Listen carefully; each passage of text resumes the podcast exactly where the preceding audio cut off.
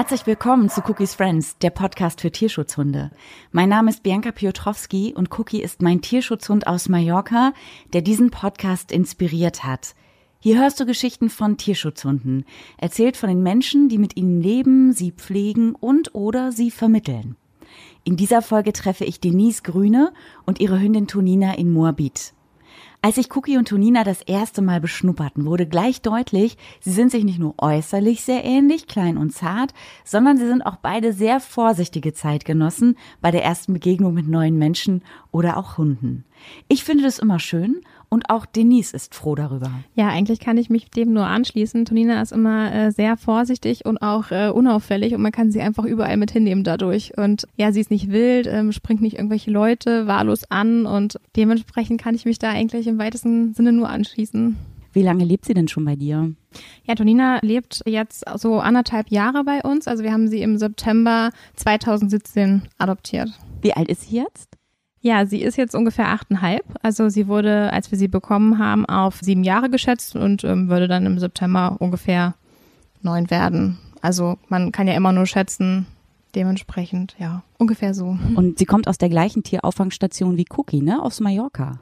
Genau, also sie war ursprünglich in der dortigen Pereira abgegeben worden, wurde dann durch zwei Frauen von der Hundehilfe Spanien dort gesehen und es wurde dann beschlossen, dass sie eben zur Adoption kommen soll und dann wurde sie von dem Verein SOS Animal Mallorca dort dann in Quarantäne genommen und für die Ausreise vorbereitet. Dann hast du zum ersten Mal von ihrer Existenz erfahren?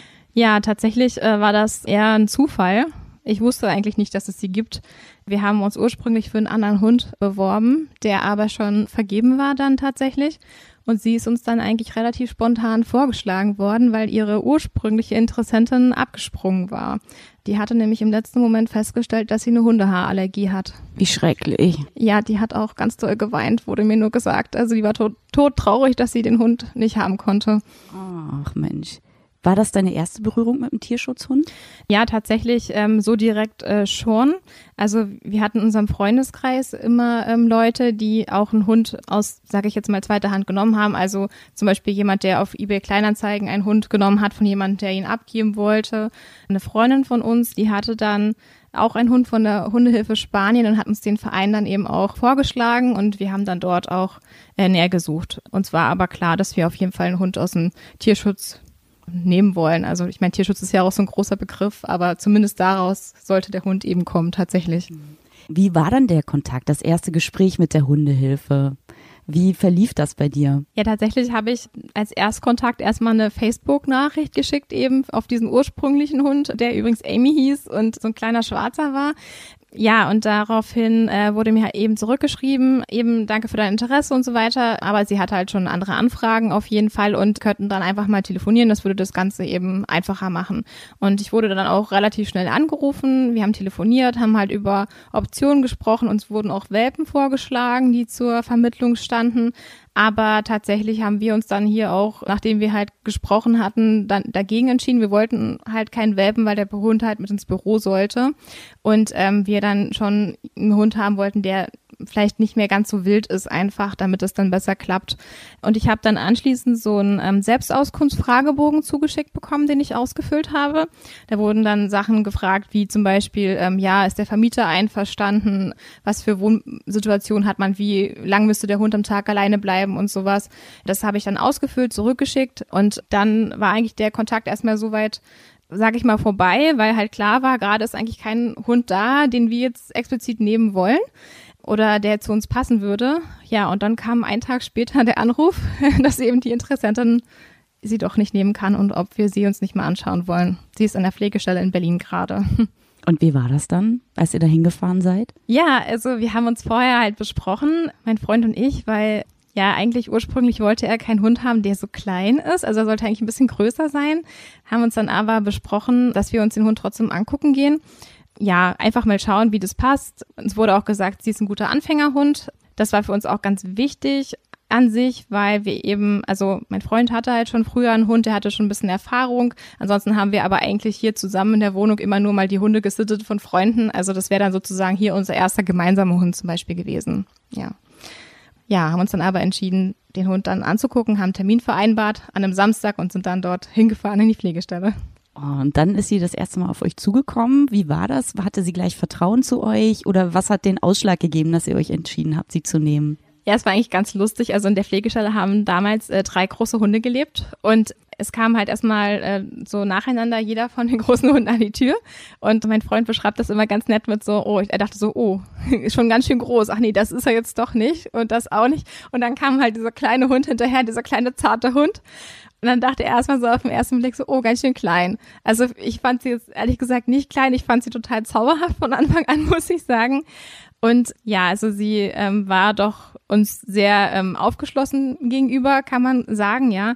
Und äh, was tatsächlich auch den Ausschlag dann bei meinem Freund gegeben hat, war, dass sie sich einfach auf seinen Schoß gesetzt hat und äh, sich hat streicheln lassen. Und irgendwie war das dann schon so ein bisschen, ja, ich habe dich ausgesucht tatsächlich. Also es war irgendwie gleich so eine gute Bindung dann tatsächlich da. Wie lange hat es dann gedauert, bis sie bei euch eingezogen ist?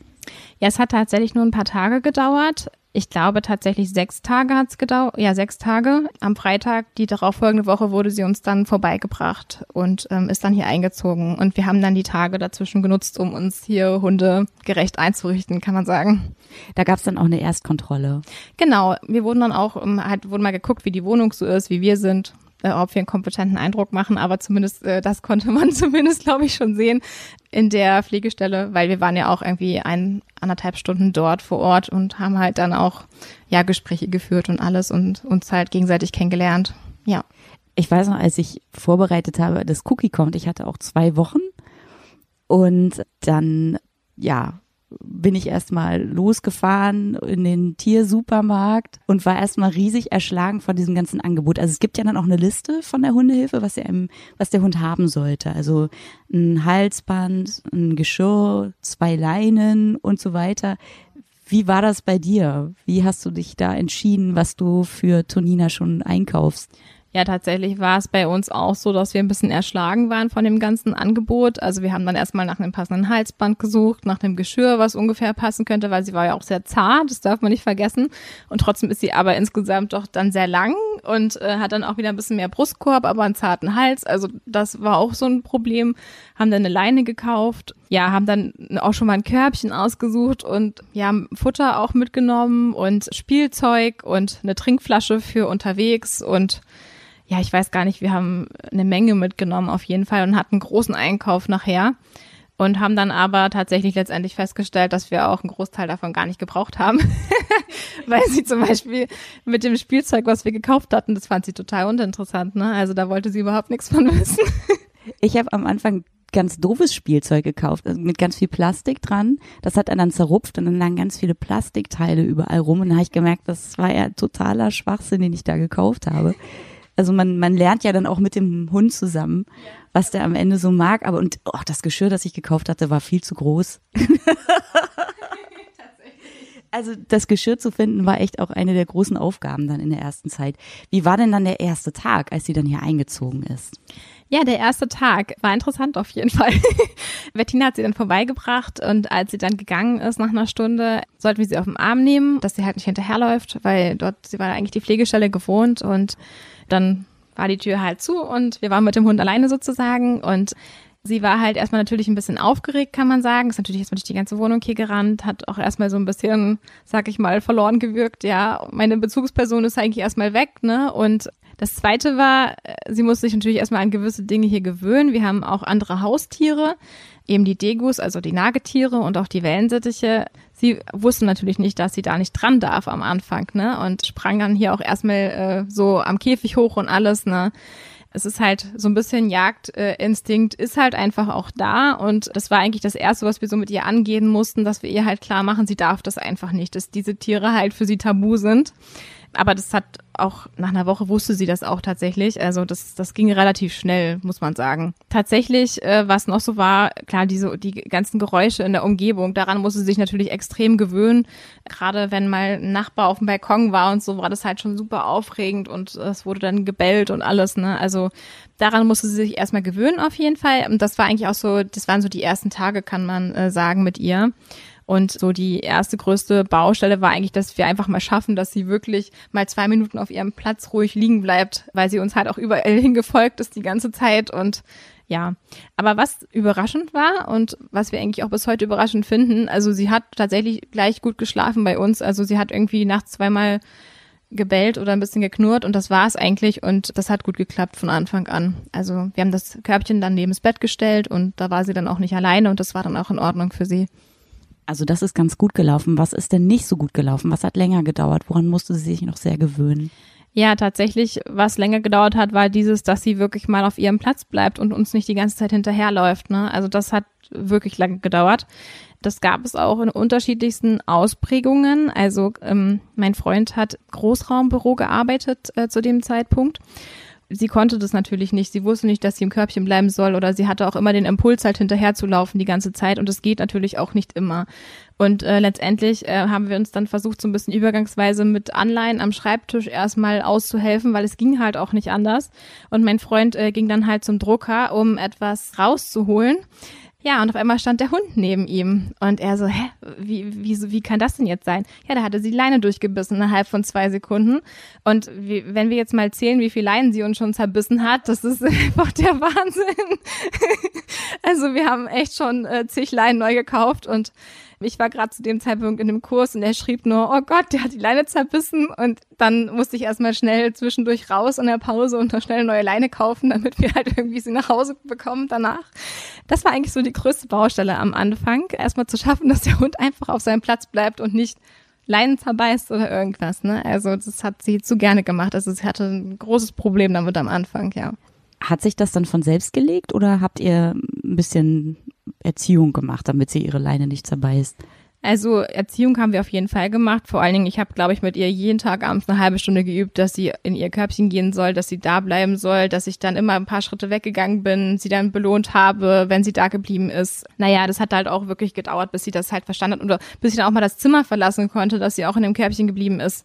Mittlerweile ist das relativ entspannt. Also ich meine, sie läuft uns zwar immer noch gern hinterher, aber wenn ich jetzt sage, bleib da, dann bleibt sie auch da. Das ist nicht das Problem. Ja, und das Laienthema ist immer noch so ein bisschen Thema, kann man eigentlich sagen. Es ist so, dass wenn sie in Situationen kommt, die unangenehm sind, und damit meine ich jetzt zum Beispiel den Tierarzt, da passiert es auch nochmal ab und zu. Ich meine, ähm, wir wissen das mittlerweile und passen da halt strikt drauf auf, dass sie das nicht macht.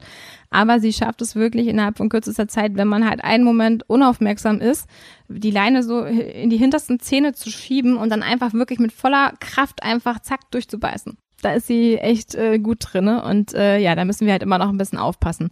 Also der Impuls hat sich schon weitestgehend gelegt, aber sie schafft es theoretisch immer noch. ja, Tierarzt ist auch so ein Thema bei Cookie. Also da sitzen wir vorne immer drin und warten, muss man ja, dann, das geht ja immer der Reihe nach. Wir sind ja, glaube ich, auch beim gleichen Tierarzt, Dr. Förster hier um die Ecke, ne? In Moabit. Und da warten wir dann immer zusammen und die ersten fünf Minuten zittert er nur dann gewöhnt er sich langsam dran und dann guckt er auch mal durch die Gegend. Aber Dr. Förster meinte auch, das ist eben so diese Situation, diese Atmosphäre, das spürt der Hund, was das da ist. Ja, also bei Tonina ist es auch nicht anders tatsächlich. Also sie äh, jault auch und macht dann ein Riesentheater im Wartezimmer und ich versuche sie tatsächlich immer ein bisschen zu ignorieren, weil es dann besser wird, ähm, erfahrungsgemäß. Aber ähm, es klappt halt nicht so gut, weil immer alle anderen rundherum sie bemitleiden und das macht es halt noch schlimmer. Ne? Und ich sage dann immer auch, nee, bitte nichts sagen und einfach den Hund ignorieren, weil dann beruhigt sie sich auch in fünf Minuten. Ne? Aber ähm, ja, da macht irgendwie dann die Umgebung meistens nicht so richtig mit. und dann bei Dr. Förster selber, also beim Tierarzt selber, wie verhält sie sich da? Also man muss sie halt wirklich zu zweit festhalten auf dem Tisch, ne? Also anders geht's halt nicht. Und wenn sie dann unten ist, dann rennt sie die ganze Zeit zur Tür und springt mich wieder an und rennt zur Tür und wieder und wieder das gleiche Spiel. Immer so aller, komm, jetzt lass uns mal da rausgehen. Da ist die Tür und ich weiß, hier kommen wir beide raus.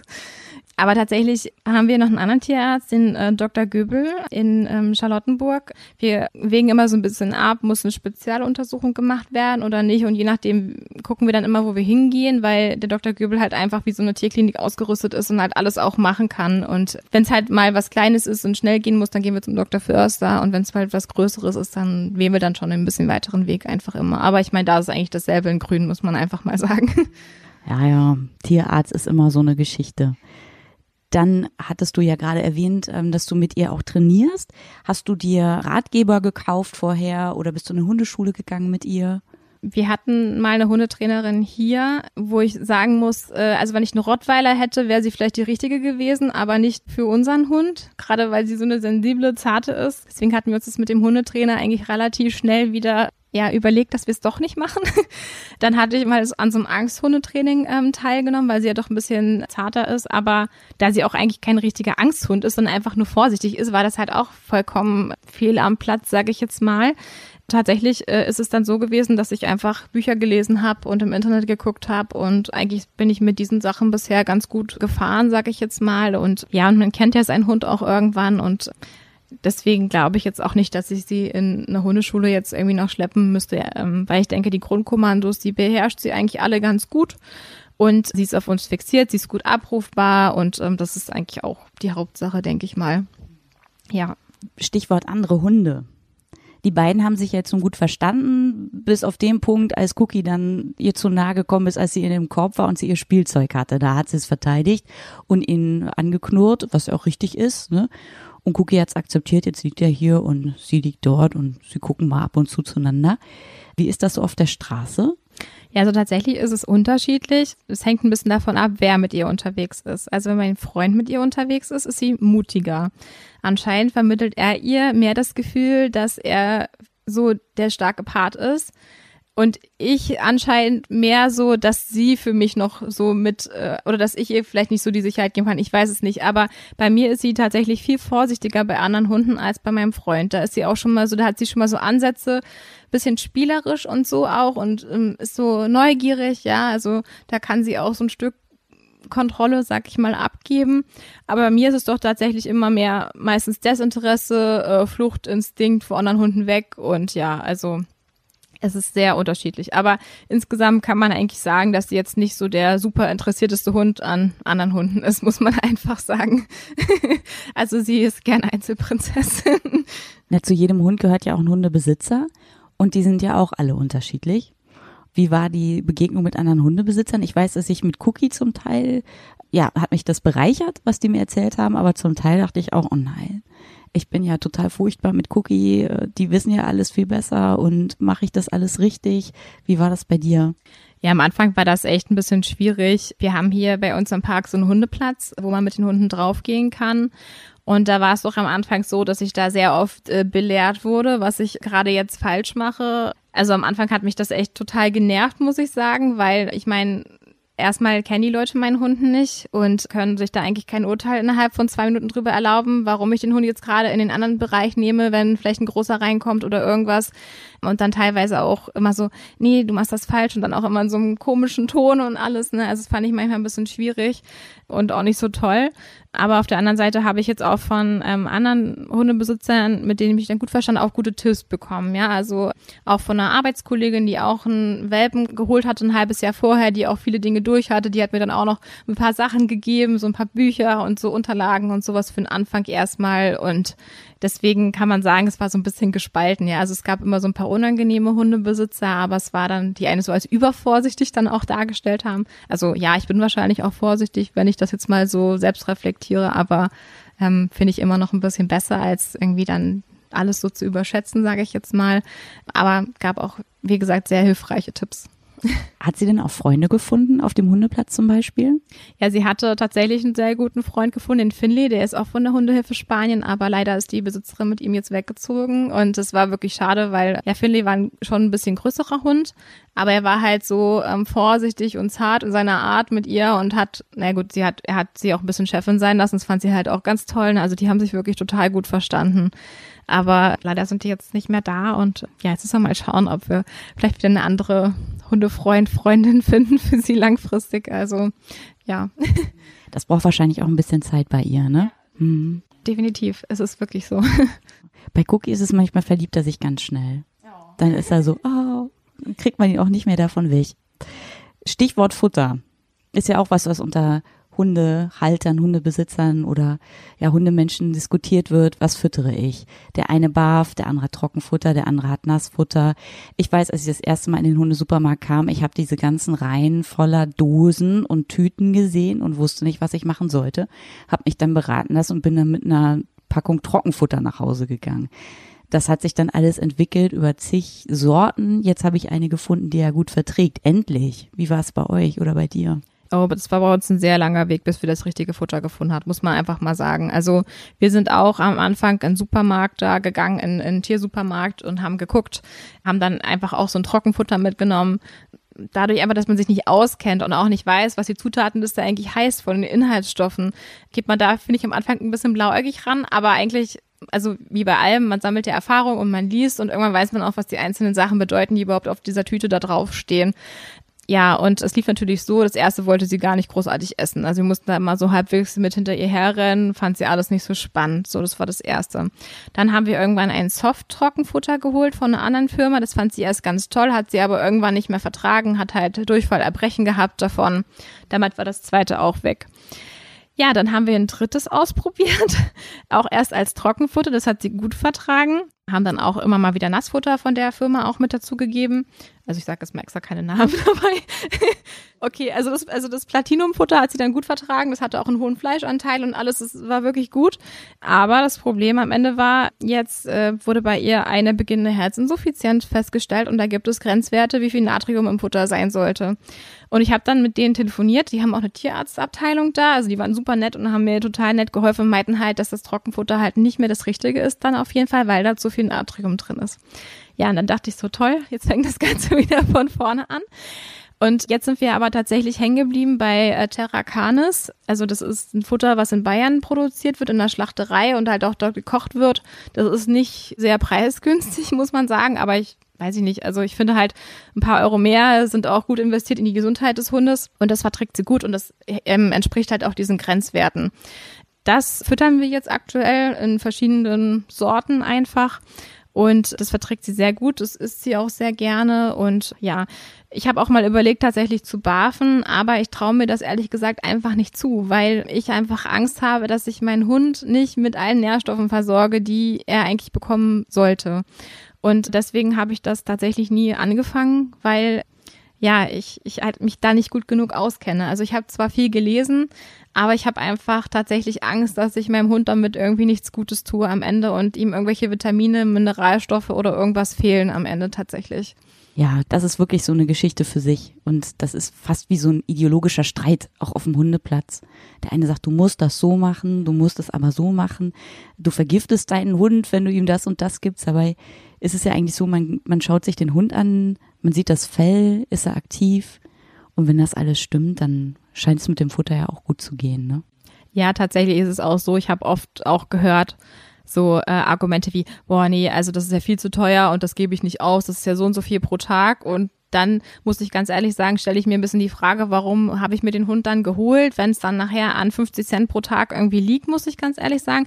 Also ich habe auch studiert und in der Zeit konnte ich mir auch keinen Hund leisten, hatte natürlich auch keinen, obwohl ich gerne einen gehabt hätte.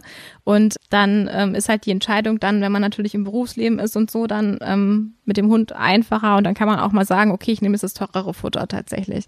Aber so an sich finde ich es halt irgendwie tatsächlich ein schlechtes, schlechtes Argument, weil es ist am Ende auch gut in die Gesundheit investiert, wie ich finde persönlich. Also. Na eben. Ja. Eine Cookie.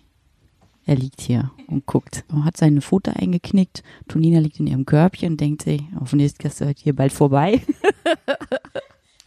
So, wenn ihr dann mit Tonina unterwegs wart, ist es euch auch passiert, dass euch Vorurteile äh, entgegengekommen sind? Leute, die gesagt haben, warum habt ihr euch denn einen Hund aus Spanien geholt? Hätte doch auch einer aus dem deutschen Tierheim sein können? Ja, das ist mir jetzt nicht mehr passiert, muss ich ganz ehrlich sagen. Also es fing ja auch schon an, wir sind mit ihr, wir hatten sie den ersten Tag und sie war natürlich doppelt gesichert auch. Das ist ja immer, wenn die Tierschutzhunde ankommen und ja noch nicht an die Umwelt und alles gewöhnt sind, dass man sie doppelt sichern muss, also Halsband und Geschirr doppelt sozusagen mit zwei Leinen. Und wir wollten ihr halt ermöglichen, vielleicht wenigstens mal eine kleine Runde zu drehen, sind mit ihr halt auf den kleinen eingezäunten Hundeplatz gegangen. Und das Erste, was wir gefragt wurden, was, die ist aus Spanien, ist die denn überhaupt geimpft? Und äh, hat die denn, äh, habt ihr mal geguckt, ob die Flöhe hat und so? Das war das Erste, was uns am Zaun tatsächlich dann gefragt wurde. Und ich habe gedacht, so, ähm, Ja, natürlich, weil sonst hätte sie ja gar nicht ausreisen dürfen. Ne? Und naja, das war das erste Vorurteil tatsächlich direkt am ersten Tag auf dem Hundeplatz. Ansonsten, ja, ein paar Arbeitskollegen, die waren auch nicht sonderlich hilfreich, muss ich jetzt wirklich mal sagen. Da kamen auch so Kommentare wie, äh, wieso holst du dir den Hund? Überhaupt erstmal. Dann, wieso guckst du nicht im deutschen Tierheim?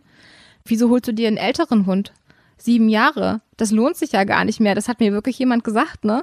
Und da habe ich echt gedacht, mir fällt alles aus dem Gesicht, weil ähm, ob ich mir jetzt tatsächlich einen richtig großen Hund hole, der tatsächlich vielleicht auch nicht zehn Jahre erreicht halt oder ne, oder halt äh, diesen Hund, der aber vielleicht dann irgendwie 16 oder so werden kann, weil er eben ein kleiner Hund ist, der nur 40 Zentimeter Schulterhöhe hat. Das kommt im Endeffekt beim selben raus. Und gerade wenn jetzt so ein Argument kommt wie, warum hast du dir keinen Hund aus dem deutschen Tierheim geholt, ja, also die Erde ist rund, also ist doch egal, wo man tatsächlich anfängt, ja, es gibt überall Hunde, denen es schlecht geht und es ist total egal, ob ich sie äh, aus dem Ausland hole oder hierher, also ja, wie soll ich sagen, also ja, da hat sich auch so ein bisschen separiert dann Leute, die dafür Verständnis haben und nicht, ne, also man hat dann schon so ein bisschen gemerkt, sag ich jetzt mal, wo die Reise auch hingeht, ne, also es war teilweise ein bisschen schwierig.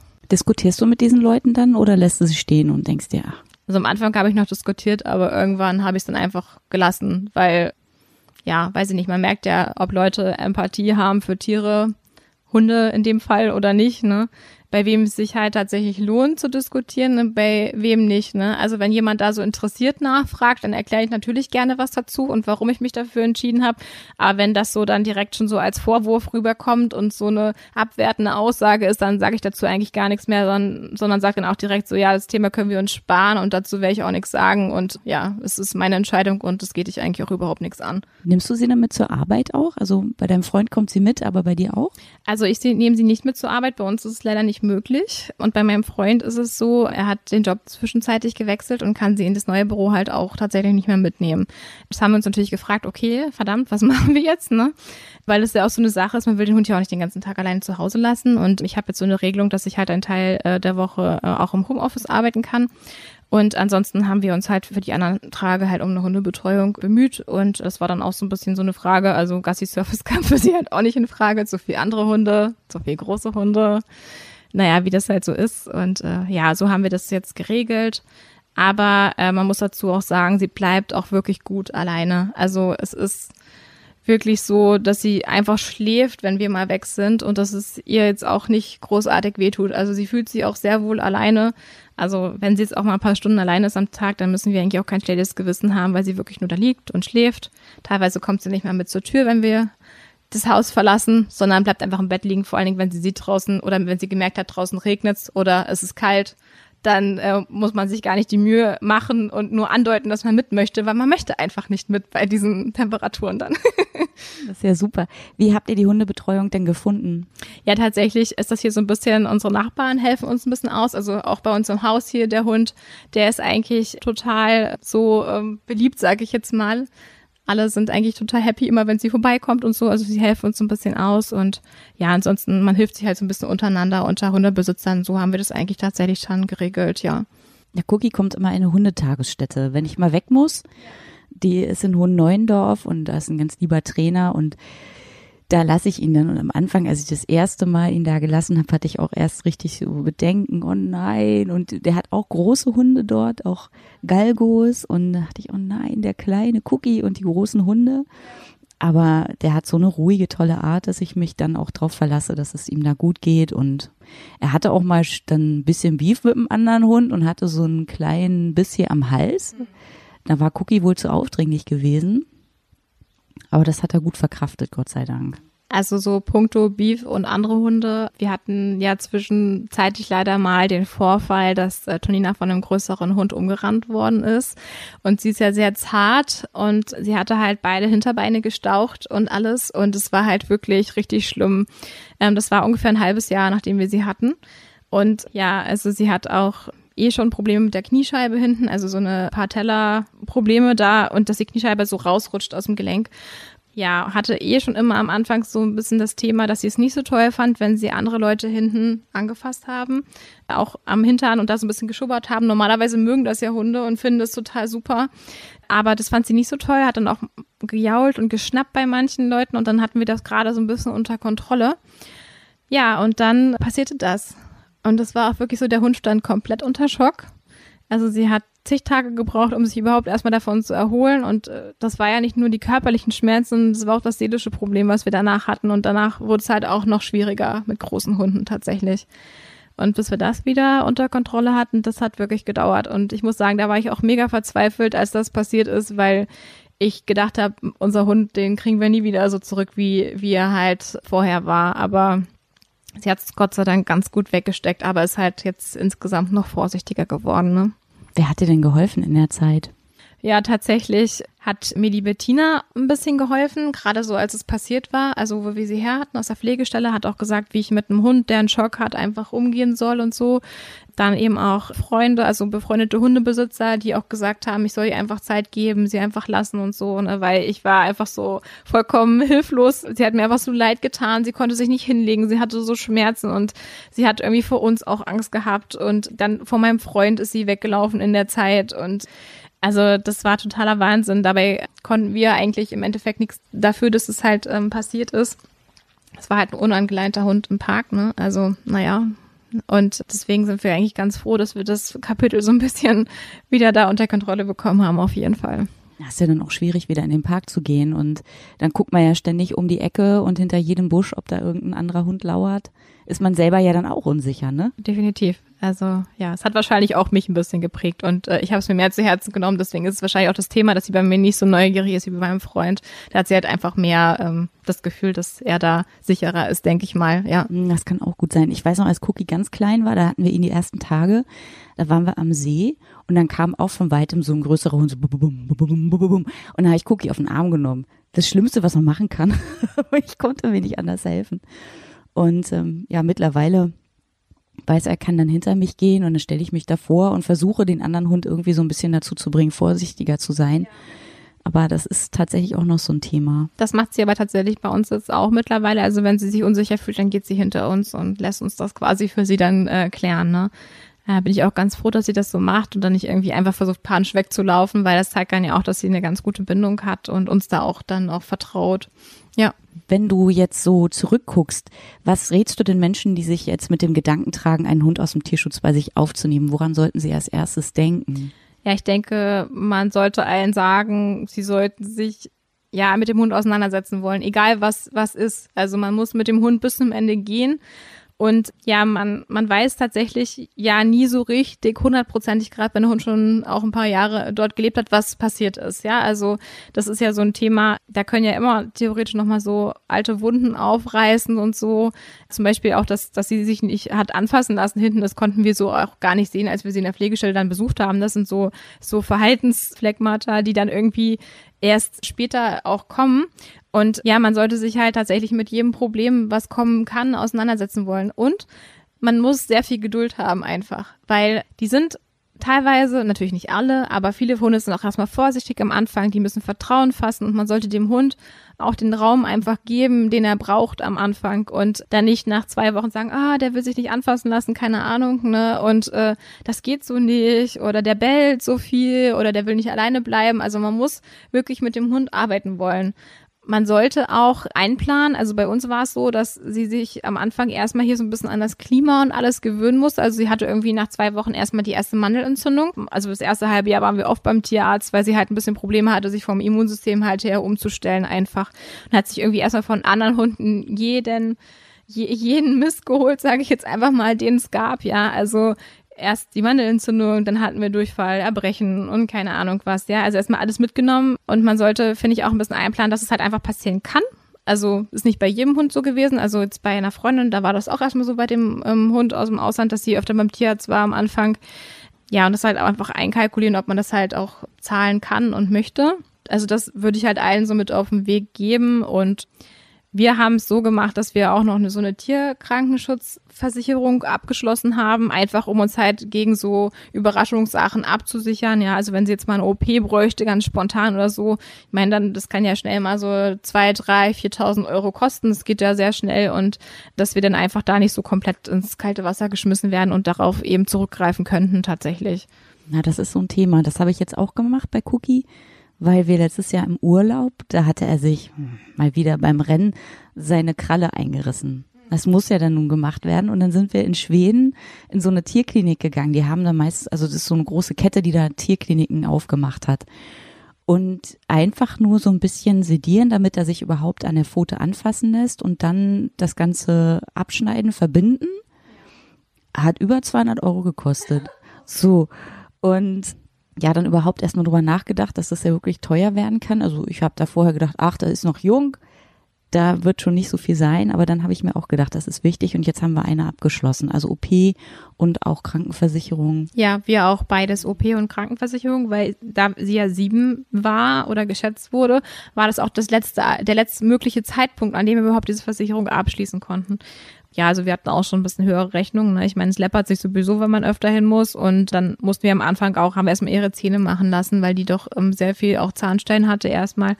Und äh, ich glaube, da haben wir erstmal locker 600, 700 Euro hingelegt, auch für Blutbild, Narkose und was da nicht alles dann dazugehört. Ja, und für sowas ist es dann eigentlich auch ganz gut, ähm, das zu haben. Aber zumindest, also klar, wenn man sagt, das und das muss man halt, oder das würde ich anderen empfehlen, ne? also es soll jetzt auch nicht abschrecken oder so, aber einfach, dass man drüber nachdenkt im Vorfeld, kann ich das leisten, möchte ich das leisten? Also ja, und meine Eltern zum Beispiel, ähm, die haben sich dann auch entschlossen, einen Hund von der Hundehilfe Spanien zu nehmen und haben dann zwei Monate nach uns auch einen adoptiert, obwohl sie gesehen haben, dass es auch mal so laufen kann. Und bei denen zum Beispiel war es anders. Also da hatte sie auch am Anfang mal eine Krankheit, der Hund, äh, sich geholt von dem anderen, aber seitdem ist die eigentlich topfit, ne? Also ja. Und verstehen die sich? Ja, es ist okay. Sagen wir mal so, sie lieben sich nicht, aber es ist okay. Also sie sind so immer ein bisschen auf Abstand, ne? Sie sind so vorsichtig, aber sie sind jetzt auch nicht irgendwie böse oder konkurrenzmäßig großartig miteinander. Also wenn wir halt dann zusammen sind oder ich bei meine Eltern besuche oder andersrum, wir räumen halt immer das ganze Spielzeug weg, damit es halt gar keine Möglichkeit gibt, dass die irgendwas haben, um dass sie halt kämpfen müssen oder so, ne? Die werden halt in unterschiedlichen Räumen gefüttert und damit sind eigentlich auch alle Quellen weg, die halt irgendwelche Konflikte auslösen könnten. Und jetzt äh, waren wir zum Beispiel auch im Urlaub gewesen vor ein paar Wochen und da ähm, war dann Antonina bei meinen Eltern in Betreuung und da ging das ganz hervorragend und irgendwann haben die Hunde auch äh, nebeneinander auf dem Bett gelegen, aber natürlich mit einem Meter Abstand in der Mitte, ne, weil das, das geht ja nicht, dass man dann da ganz nebeneinander liegt. also ich sage immer, sie lieben sich nicht, aber sie vertragen sich. so wie die beiden jetzt, ne? Der eine liegt da, der andere liegt da und man akzeptiert sich. Sehr schön. Jetzt bist du ja für die Hundehilfe Spanien auch unterwegs. Du hast gesagt, du möchtest auch ein bisschen was machen für den Tierschutz und machst auch Vorkontrollen. Worauf achtest du denn da? Ja, also eigentlich finde ich, ist es ganz viel Bauchgefühl, was man hat, ja, wenn man mit den Leuten dann redet, ähm, wie kommen die rüber, kommen die verantwortungsbewusst rüber, würde man denen zutrauen, dass sie mit dem Hund das alles gut regeln könnten und so. Aber ich gucke mir halt auch einfach die Wohnung oder das Haus an. Ja, ist es, oh, also wirkt das gepflegt, ne? Sieht das aus, als wenn die so alles im Griff haben, sage ich jetzt mal. Gerade auch, äh, wenn sich so Studenten auf einen Hund bewerben, frage ich auch gern mal, wie sich das finanziell vorstellen, weil ich meine, ich habe auch studiert, wie gesagt, und da äh, wäre es halt für mich zum Beispiel kein Thema gewesen. Das finde ich halt immer auch ganz wichtig, dass man das vorher mal so fragt. Und wenn die mir dann auch eine gute Lösung halt präsentieren für Tierarztkosten und so, ist es auch dann in Ordnung, ne? Aber ähm, ja, viel ist natürlich Sympathie, Bauchgefühl und ja, ob man das den Leuten halt tatsächlich zutrauen würde. Aber also die meisten Vorkontrollen, die ich gemacht habe, waren eigentlich auch immer sehr positiv und äh, die Hunde sind da immer noch gut untergebracht. Klar ist halt auch immer mal ein Fall dabei, wo man sagt, es passt jetzt nicht so, aber manchmal passt für die dann zum Beispiel auch ein anderer Hund oder so dann. Ne? Also es ist ja auch kommt auch immer ein bisschen auf den Hund an, was er so für Charakterzüge hat. Das weiß man ja vorher auch ungefähr, sag ich mal, und dann kann man gucken, ob das passen würde sozusagen. Ja. Es gibt ja, fällt mir gerade auf, wo wir jetzt auch so über diese Geldgeschichte reden, gibt ja auch die Tiertafel hier in Berlin. Das heißt, wenn jetzt was zum Beispiel hier bei uns in der Stadt, wenn man plötzlich sozial in der Notlage ist, können die einem helfen. Die Hundehilfe Spanien ist ja auch immer noch da. Das finde ich eigentlich auch immer noch ganz gut, dass es das gibt. Also bei der Tiertafel ist es ja, glaube ich, so, man muss ja nachweisen, dass man den Hund schon hatte, bevor man finanziell in Not geraten ist ich finde es total gut, dass es die gibt. Die ähm, helfen ja auch den Obdachlosen in der Stadt mit den Hunden, fahren da einfach, ich glaube, mittwochs immer eine Runde, auch dann mit Klamotten und Socken und sowas für die gerade im Winter. Und da ist auch eine Tierärztin, glaube ich, dabei, die dann auch denen hilft. Also ich finde es total super und also wir haben auch schon wirklich richtig oft da auch was hingespendet. Also gerade jetzt, äh, wenn man das Futter ausprobiert, ja, dann kauft man viele Dosen oder sowas und dann bleibt auch wieder was übrig. Also ja, äh, bei unserem Tierarzt da, Dr. Göbel, da ist auch so eine Sammelbox für, für die Tiertafel. Da schmeißen wir eigentlich jedes Mal irgendwas rein und wir kommen Oder ähm, ich habe da auch schon Pakete und so hingeschickt oder von einer Amazon-Wunschliste was bestellt von denen. Also irgendwie, wenn man halt dann einen Hund hat, dann ist man da auch irgendwie sensibler unterwegs in dem Bereich, finde ich. Und hat dann irgendwie auch das Bedürfnis, auch anderen zu ermöglichen, dass die halt ihren Hund gut versorgen können. Also was bei mir ist es so. ja. Wenn du jetzt einen Wunsch frei hättest für Tonina, was würdest du dir wünschen? Ach, ich würde ihr einfach wünschen, dass sie ein bisschen mutiger ist gegenüber großen Hunden und vielleicht ein bisschen ja, ein bisschen offener auf die Hunde vielleicht zugeht und ja, dass, dass sie einfach so ein bisschen mehr Sozialkontakte dadurch bekommt, ne, weil die nimmt sie sich ja dadurch auch ein bisschen weg tatsächlich, ja. Und ansonsten, ja, dass einfach das mit dem Herzchen nicht schlimmer wird und das mit der Kniescheibe irgendwie hält, ja, dass wir das vielleicht nicht auch noch operieren lassen müssen, dass auch mal die Physiotherapie ausreicht, die wir mit ihr machen und ja, das wäre schön. Und dass sie ganz alt wird. Das war die Geschichte von Tonina, erzählt von ihrem Menschen Denise. In der kommenden Folge von Cookies Friends treffe ich Caroline Büttner. Sie ist Pflegestelle beim Verein Ein Freund fürs Leben. Getroffen habe ich sie das erste Mal bei mir um die Ecke im Hundegarten. Da war sie mit ihrem Pflegehund Monday unterwegs und in den habe ich mich sofort verliebt. Also er ist ein Montag, weil Montag war sein Schicksalstag gewesen. Die Patin, die ihn halt eben aus der Tötungsstation gerettet hat mit der Übernahme der Patenschaft, hat ihn zwei Tage vor seinem Tötungstermin gefunden im Internet und gesagt, okay, den rette ich jetzt, für den übernehme ich die Patenschaft und der Tötungstermin wäre halt an einem Montag gewesen. Und darum hat sie dann halt entschieden, sie nennt ihn Monday nach diesem Schicksalstag, weil es halt eben auch gang und gäbe bei uns ist, dass die Paten dann halt die Namen aussuchen dürfen. Mehr über Monday und Carolines Leben mit ihren Pflegehunden hörst du ab dem 2. November. Wenn dir Cookies Friends gefällt, dann freue ich mich auf deine Sternebewertung bei iTunes zum Beispiel. Das erleichtert es anderen, diesen Podcast zu finden. Für Feedback und Fragen erreichst du mich über das Instagram-Profil Cookies Friends Podcast oder per E-Mail über cookies-friends at posteo.de. Bis dahin, wir hören uns.